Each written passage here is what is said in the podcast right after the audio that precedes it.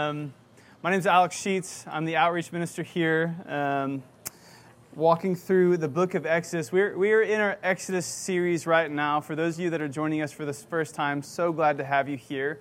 Um, the book of Exodus is such a pivotal book in the timeline of the story of God because in the book of Exodus, it is redemption.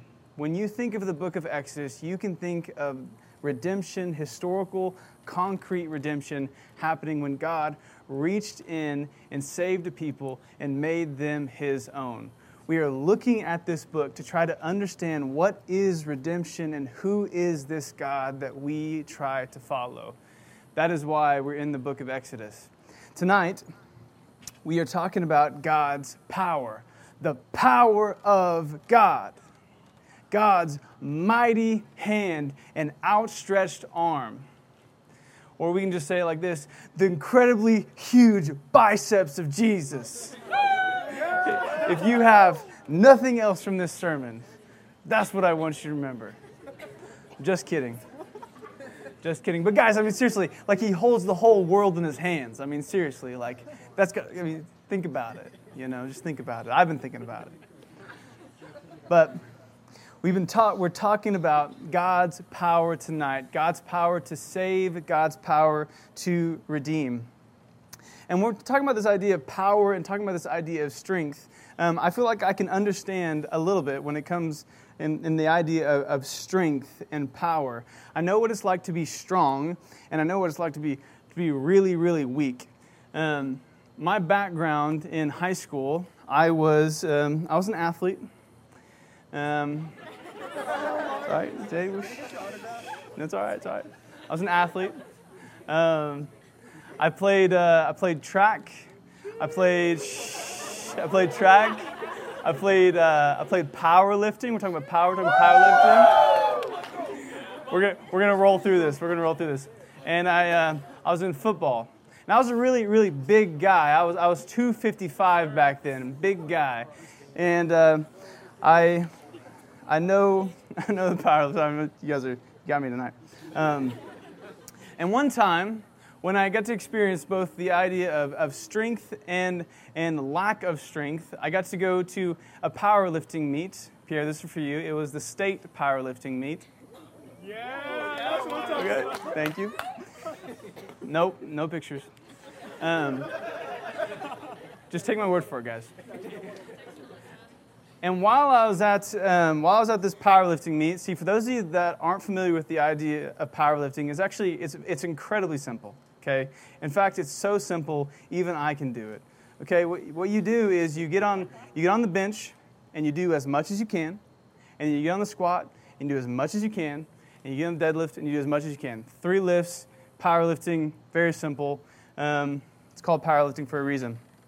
But I thought I was, um, I thought I was really strong. I thought I had it together. Um, got to, to state, um, but when I started on the bench press machine, um, we're warming up. This is this is the state meet, so it's a, it's a really big deal. You know, the nerves are high. Um, I was warming up with another guy next to me, um, and you know, guys are guys, and so he's like, "Hey, man, what do you uh, what do you want to warm up with?" I'm like, "Man, whatever you want to warm up with. You know, like, I, I can do it. I'm, I'm good, okay? Powerlifter, here, I can do whatever, we'll do whatever. He's like, all right, put, a, put 330 on the bench to warm up. He's an animal. okay, I was a strong guy, but 330 to warm up with, guys, that was incredible. See, what I didn't know at that time is I was warming up with the guy who was going to set the state record at the time. He was going to get over like 415 at that, at that meet. And so here's what I did. Okay, this is this is confession, strength and weakness in a moment. Okay, I'm uh, I'm spotting him, and he does it like it's easy. He warms up with 330 pounds on on bench, and then when he's going to take his wrist straps off, and he goes to get let me be on the bench, um, I'm nowhere to be seen. because what I had done is I had snuck away and I warmed up with the 135 pound guys, over 100 pounds less than my current body weight at the time. Not my best moments. My friends were there, and I said, If you tell anyone, I will kill you, but this is confession at the time. I know what it's like to be strong, and I know what it's like to be weak. And uh, honestly, strength and weakness, it hasn't been a very big deal in life. You know, there, there's different kinds of strength. Um, personal strength is nice, but at times you can take it or leave it. Strength, or, th- strength of character, um, what the Bible speaks about, is, is much, much more to be valued. That's 1 Corinthians 9. Um, training the, the spirit after things. There's so many of the ways that we can think about strength. We can think, think about strength of army. We can think about power like electricity. There's so many different ways, but uh, I think we can agree on this. When there is great need, when there is great need, power is something that is very, very handy to have on your side. The greater the need you have, the more you're desperate to have someone that has power that's for you, that's with you. In World War II, the entire nation of Europe experienced a great, great need. In 1940 to 1941, is the years 1940 to 1941 is called the darkest hour in Europe. Europe's darkest hour, 1940 to 1941. And what was going on in that moment, the Nazis were waging a very, very effective war against the Allied powers. Um, they were just going on and on, taking all the land. France had actually just fallen against them. This war just seemed to be falling and just, just be hopeless. They didn't have an, the ally that they thought they had was not there. Um, and it was only a matter of time before England was on the verge of collapse. This is uh, the mo- famous moment when um, Winston Churchill gives This Was Their Finest Hour speech, if you want to go look that up later. There wasn't a lot of hope in this darkest hour because power, strength, seemed to be on the opposite side. It seemed to be against them. But the darkest hour was only 1940 to 1941 because in the year 1941, December 7th, 1941, America joined the war. I know you've heard of Pearl Harbor, um, the attack on uh, Pearl Harbor base. That was the moment when America joined the war and the Allies ha- gained a powerful ally as well. And in that moment, in that moment, the year that was the darkest hour turned something changed and the war began to advance. Not because we were the greatest nation of all time, not because we are invincible, but because there was power on our side and a powerful ally began to move for them. To prove a point, uh, um, this is just kind of a fun fact that I, I looked up because um, I, I, just get into a little bit of, of history deep dives, and I had to really take stuff out because I don't want to just overload you guys with World War II. Um, America's yearly production of, of for the war effort, so think tanks, planes, um, bombs, whatever. Um, America's yearly production in the year 1944 exceeded that of Japan's in the entire war. Just all of America was thrown towards this war. They were called the sleeping giant that had been awoken and had been pushed towards the Allied power. You see, the darkest hour changed. A time of great need switched because of a new and powerful ally. Tonight, the people of Israel are going to be in their darkest hour and it is not going to get darker for them. We have seen a descent for them. Hope will be has been lost and has gotten bleaker and bleaker. In uh, chapter six, verse nine, it will say their spirits are broken for what's been happening to them. But it is at this moment that God Almighty begins to step in and begins to move in their behalf. So we're going to be in Exodus 5. And I'm going to summarize Exodus 5, and then we're going to land in Exodus 6 to talk through it before moving to the second half. Um, if you remember last week, uh, Drew talked about God sending Moses to Pharaoh. He says, Pharaoh, he says to Moses, You will be God to Pharaoh. I have given the human the mouth to speak, I give the human the eyes to see, and you will go and you will speak on my behalf. Here is the moment. All this buildup, all this rising action. Uh, Moses goes before Pharaoh in Exodus 5 and he says, Pharaoh, let my people go. Let my people go, speaking on God's behalf. And Pharaoh says, No. You kidding me? No. It's like, who is this Yahweh? Who is this Lord that you speak of? I do not know, nor do I care about Yahweh. Get out of here. He actually says, You're lazy, get back to work. it's kind of interesting. And then Moses even says, Let my people go, please. He starts, he starts begging, begging Pharaoh, Please let my people go. Um, and Pharaoh does not relent. I want to remind you of a few things that are happening in this moment. Two things specifically. Um, one, Pharaoh, a human being, just denied, just renounced the sovereign Lord of the universe. He says, I do not care, I do not know who this Yahweh is. He is not powerful. No. Completely rejects his authority. A human being. The second thing that's interesting is Pharaoh thinks he is God, literally, not like a metaphorical, like not like, like he's really arrogant. He really thinks he is God, like the incarnation of the sun God. He says, I don't care what your God says, I am God. Get out of here. I will do what I want. And then in verse 6 through 19, Pharaoh not only denies what God says, but he increases the pressure on the Israelites. Um, I would say um, he overreacts is a is a way of uh, is a way of saying that. Um, see, they had to make bricks and part and they had to build monuments.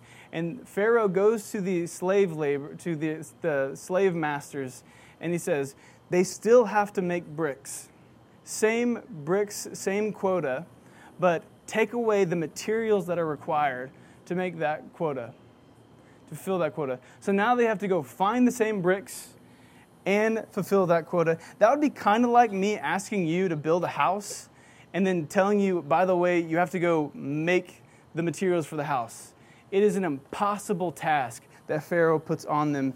And the people of Israel are so angry. They're so angry. I mean, put yourself in, in their shoes. Like you have this guy show up you're already in a really tough situation. And he says, I'm going to free you. And they're like, okay. And then he goes and speaks to the main boss. And then not only is there no freedom, no redemption, but it's the opposite. Your work increased.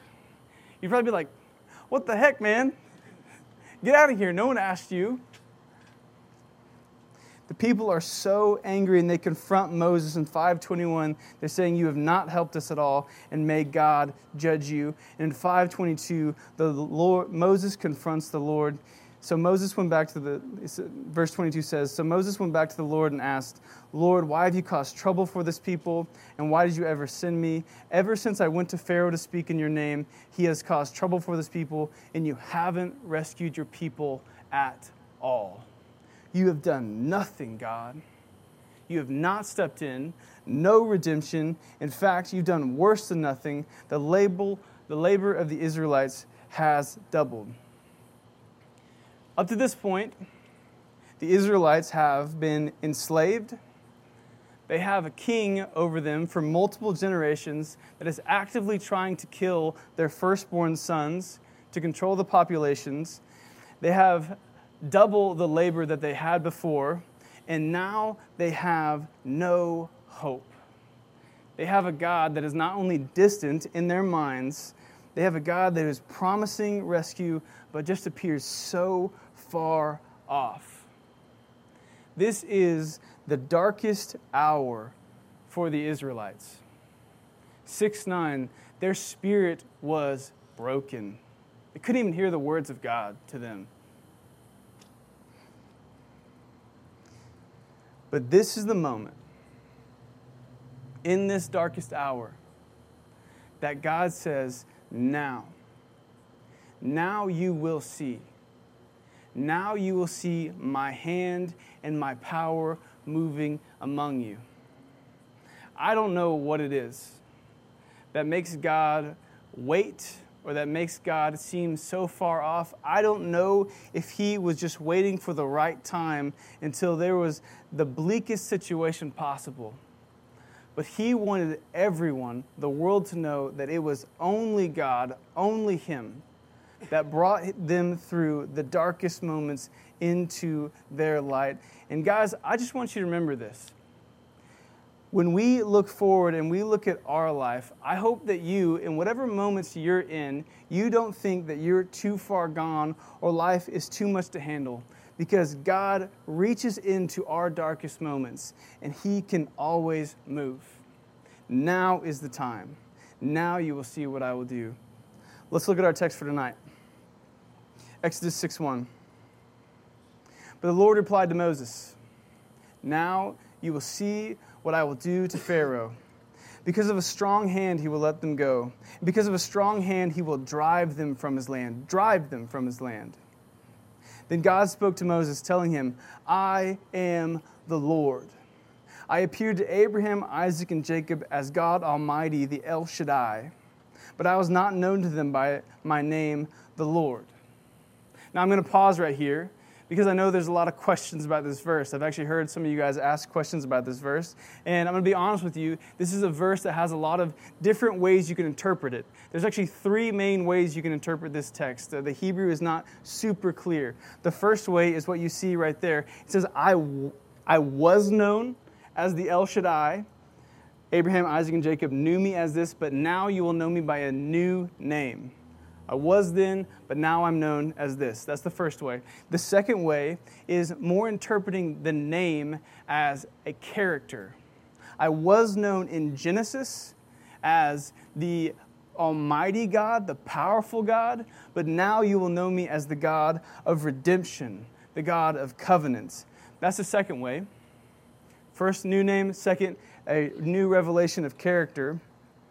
But the third, and this is what I think is uh, this most accurate, um, the sentence in Hebrew could read a little different than uh, most English interpretations um, give it. And, and I want to be uh, lenient to this, our, our Bibles, because um, this is a very nuanced structure. But, but here is what one scholar named Francis Andersen notes the Hebrew structure uh, looks like. Instead of reading a contrast, it was this, but now it is this, he reads um, a poetic parallel.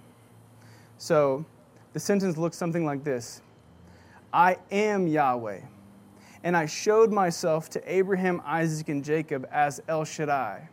But my name is Yahweh. Didn't or surely I make myself known to them? Surely I made myself known to them. The emphasis is not, I was, but now I am. The emphasis is, I am, I am and I still am. Surely I made myself known to them. And the reason why I believe this is because as you look at this text that we're about to walk through, um, it begins, ends, and in the middle of it, Yahweh keeps saying his name. He keeps saying, I am the Lord, I am the Lord, I am the Lord. And if you read Exodus or if you read Leviticus, he will say, I am the Lord so much. It's like, what is he, what is he doing? Why does he keep saying, I am the Lord? We get it, you're the Lord. Like, we got it. We don't have dementia. But when God is saying that I am Yahweh, he is signing his name. He is, it's like he's, he's writing a check. These promises that he's making, he's saying, Do you want to know why? You can believe that redemption is coming I am the Lord. Do you want to know why the law stands forever? I am the Lord. It is based on who He is. I was the Lord. I am the Lord. I always will be the Lord. And in the Lord there is redemption. That is why the scripture said, if you call on the name of the Lord, you will be saved. Because He is a God of redemption. The Lord is putting His name on these promises the beginning, the middle, and the end.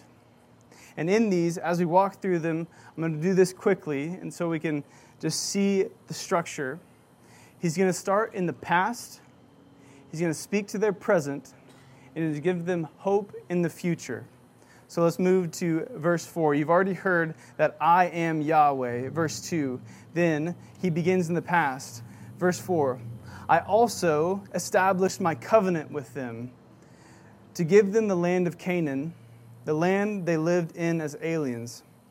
Furthermore, I have heard the groaning of the Israelites, whom the Egyptians are forcing to work as slaves, and I have remembered my covenant. Begins in the past.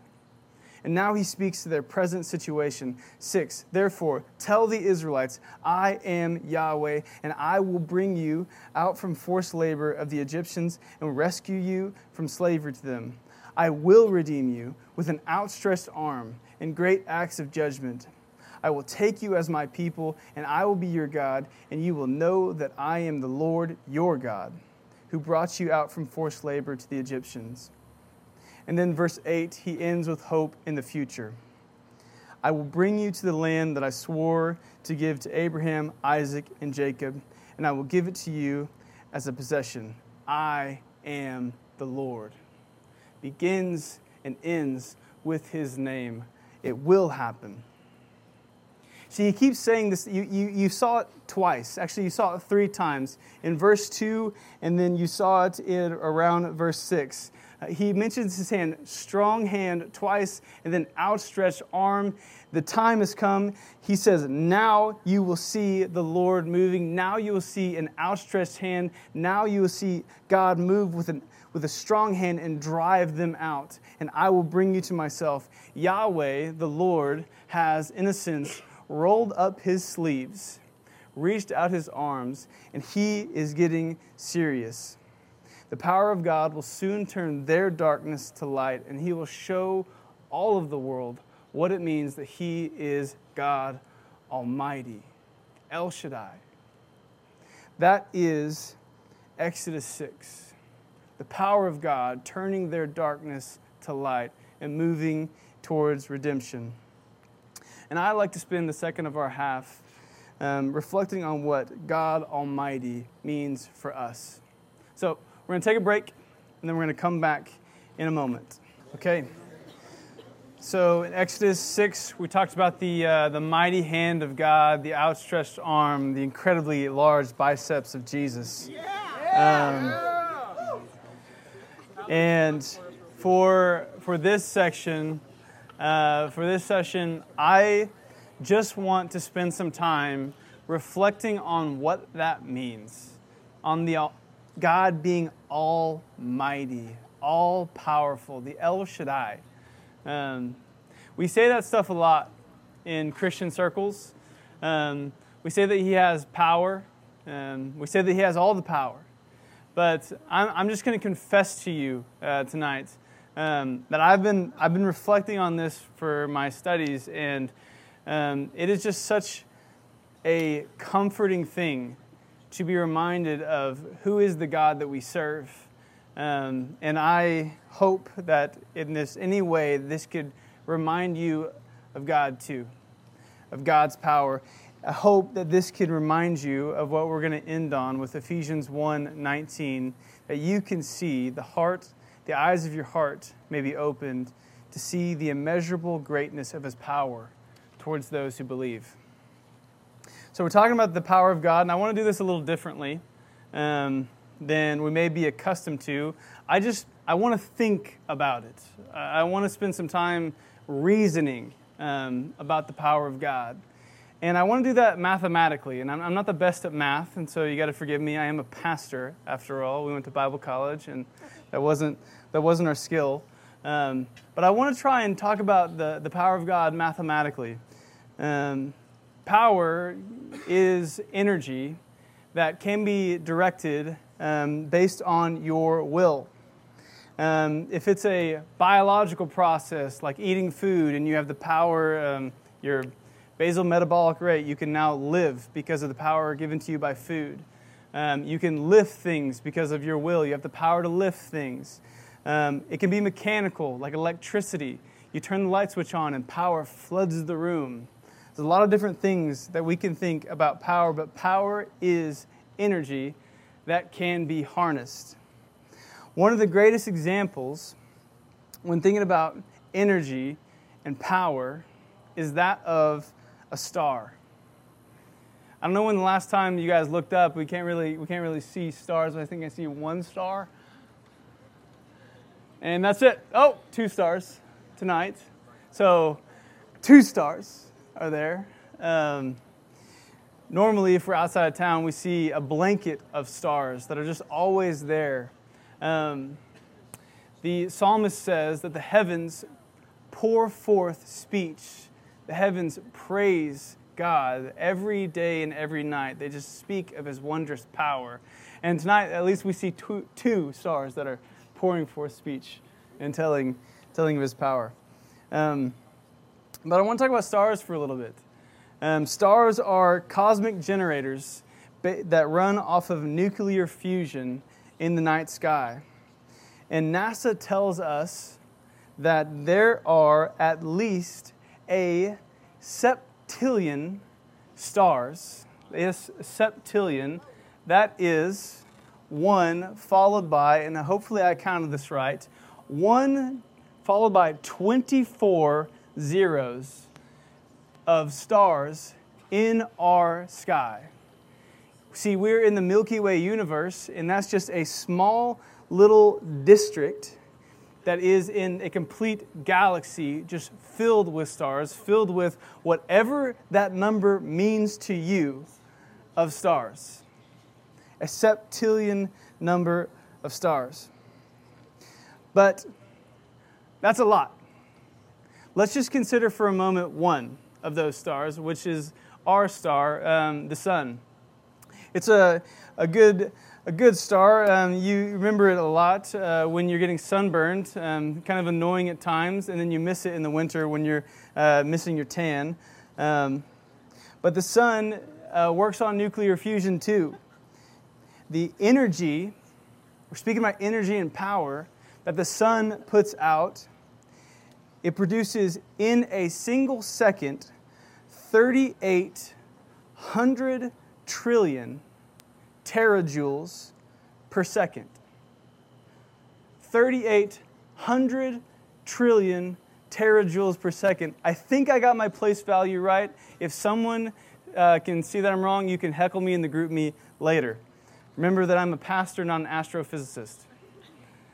Um, that incredibly huge number, 3,800 trillion terajoules, which is um, a lot of watt, kilowatts per hour, um, is equal to about 400 billion one megaton nuclear bombs that the sun produces in one second. 400 billion one megaton nuclear bombs. That is also equal if the Earth could just use that number, whatever that number is, um, if the Earth could just use it, it would power the Earth for 650 years completely. And the sun creates that every single second. That is an incredible, incredible number. And I want to remind you that there are a septillion number of those things in the night sky. Talking about energy, talking about power that is in the world. Bear with me for a moment with this. Where does all this come from? Where the septillion stars, the nuclear fusion, the terajoules, and the, the kilo whatever, where does, where does all of this, where does all of this come from? You can say the Big Bang, and I'm actually okay with saying the Big Bang, but, but just, just keep in mind a couple thoughts. One, Energy had to come from somewhere. The law of conservation says that matter and energy cannot be created nor destroyed, so that whatever we see in this universe has always been there in some sense. It didn't increase, it didn't decrease, it was there. And two, whatever, whatever caused this energy, this, this septillion number, this, this, this terajoules, this whatever, whatever, whatever caused this, had to be equal to or greater than it. That is the first law of thermodynamics. If a reaction is to happen, it has to be equal to or greater. So whatever started this had to be bigger than it. Where did all of this come from? Septillion suns in a moment. And the Bible speaks that God, God Almighty, the El Shaddai, spoke it. Spoke it into existence with a breath. He said, Let there be light. What force, what power was present in God that not only does He speak it, He reigns over it constantly. Listen to Isaiah 40, 26. Lift up your eyes and look to the heavens. Who created all these? He brings out the starry host one by one and calls forth each by name. Because of his mighty strength, not one is missing. The Bible says that not only does God's strength reign over the stars, He knows each one of them's names just like He knows your name. God has all power and He's intimately associated with His creation. What power are we talking about when we talk about the mighty hand of God that works for His people? The crazy thing is, the Bible thinks like this. It thinks like Isaiah 40, 26, and it thinks like the psalmist that we've said. But that is not what the Bible marvels at when it speaks about the power of God. It doesn't, it doesn't just sit in the heavenly hosts. When the Bible just wrestles with the power of God, it moves to a different place. Isaiah, the same person that spoke about the starry hosts, he says, well, Isaiah is a prophet, and he knew the stories of Exodus. He knew about this mighty hand. You, you saw the mighty strength language in, in 4026. Um, and he was looking back to Exodus, and he was looking back to the time when God's mighty hand reached in and saved his people in a single time and redeemed them for himself. And Isaiah was looking forward to the time when God will do it again because he knows Yahweh. He knows the kind of God that he is. Isaiah is looking for the arm of the Lord. And in a moment, Isaiah sees that arm. But what he sees was not some abstract force. What he sees was a person. Isaiah 53 1 Who has believed our message? And to whom has the arm of the Lord been revealed? And then he goes on to describe this person, this man who lived a good life. He grew up before him like a young plant, like a root out of dry ground. He didn't have like he didn't have any impressive form and majesty that we should look on him. But he was pierced because of our rebellion, crushed because of our iniquities. The punishment that brought us peace was on him, and because of his wounds, he was healed. We are healed. Isaiah sees the arm of the Lord, this mighty strength, fully on display, fully revealed for all humanity and all time, and he sees Jesus Christ. He sees Jesus Christ who lived a perfect life who did only good while he was alive, who healed people by the power of God, and whose power is aimed to bring you and I back to relationship with the Lord. I don't know what you've heard when you think about God or when you think about this grand God that's over the septillion stars that are out there. But when you think about the power of God, do you think about the gospel? Because the Bible, when it comes to the power of God, it, it comes streamlined to this moment when Jesus Christ stepped in and he died on our behalf to make you and I right with God. That if we choose him, we can have a relationship with the one who created the stars.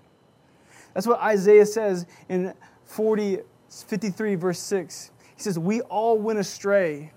We all chose our path. We all have turned to our own way, and the Lord has punished him, this person, for the iniquity of all of us when we chose sin, when we chose to define good and evil for ourselves, when we chose to make ourselves God and make the good things in life the ultimate things, just like Pharaoh did back in Exodus, when we choose what the Bible calls sin, Jesus stepped in and he took all of that. And that is what the Bible this moment when Jesus took all of our sin and says that is the power of God on full display for you and for me, this ally moving towards you. Romans 1:16 I am unashamed of the gospel because it is the power of God. The power of God fully available to you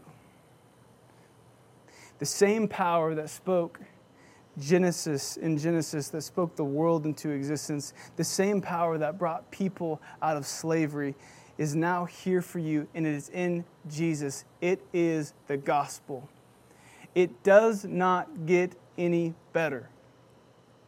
It does not get any greater. You don't move on past the gospel. My Christians in the room, it is not the gospel, and then we've learned it and we've moved on.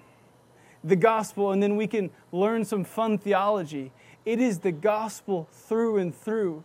Romans 1:16 I am not ashamed of the gospel. It is the power of God for you. You have to let the gospel be every part of your life. Do you think about your work Think about your relationships. Think about your future. Has the gospel saturated that completely? Has it changed you? Made you a new person? Because if it hasn't yet, then you need to go back to it. We don't move past the gospel. The gospel is the power of God, the power that all the heavens speak about, available for you. We are grounded upon it, we grow up in it. And we always, always, always turn back to it, my Christians. Never, ever move beyond the gospel of Christ. Some of you need to experience the power of God for the first time. And what I want to encourage you to do, I don't know your story, I don't know where you are. I know there's people from a lot of different parts um, when we come, different faith backgrounds, different journeys. But my prayer for each and every one of you every night is that you don't walk in here, listen to a sermon, sometimes it's good, sometimes it's boring, and just leave with more knowledge. My prayer is that you know the power of God in your life. That you can say, You know God that God is changing you. He's bringing you from darkness to life. That you are leaving things called sin and you're walking in Him. My prayer is that you experience the power of God, and some of you for the first time. And if that's you, you've got to turn to Him. You got to turn to Him and accept you, accept Him in your life. And I just promise that He loves you and He's willing to act in your life in so many powerful ways. He has moved in my life. He has saved me from sin. He has saved me from depression. He has saved me from loneliness. And He can save you from so many things, but you've got to let Him act. My prayer is that some of you experience the power of God. Hopefully, for the first time, always again. My prayer is that others of you can trust in the power of God. We live in a very anxious age where we know everything. We see everything on Instagram. We know the news from all across the world, but we have so little control. And when you have knowledge without control, that only leads to fear and anxiety. And fear and anxiety reigns so much of our life because we can't control so much of life. But I've got good news for you. I know the one who can control life. And he controls life every single morning. It says he calls forth the stars by name. God has power, and he has power for you. Can you trust him? Instead of fear, choose to rest in the power of God. And finally, for all of you, no matter where you are, I want to encourage you this semester, this week, to step boldly forward in the power of God. In your classes, in your relationships, with people that are hard to love, with people that are bitter towards you. I want to encourage you to step boldly towards them, knowing that God is working in you, empowering you to be Christ towards them. That is what Jesus says in Matthew 28. He says, I have all authority, I have all power, therefore go. Go. I want to challenge you. Go. Step forward in God's power this week, this semester, and see what He will do through you. God's power is with us, God's power is for us, and it is fully available in the gospel. I want to end tonight by speaking these words. It is the prayer of the Apostle Paul that I began with. It's Ephesians 1 18 through 19. And so I'm just going to ask you guys to close your eyes, and this will count as our prayer for tonight. Ephesians 1 18 through 19 says this I pray that the eyes of your heart may be enlightened, that is, opened, so that you may know what is the hope of His calling, God's calling on your life. What is the wealth, the wealth of His glorious inheritance in the saints? How rich you are in Christ Jesus.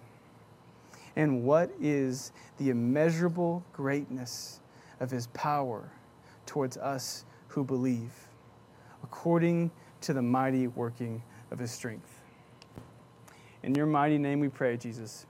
Amen.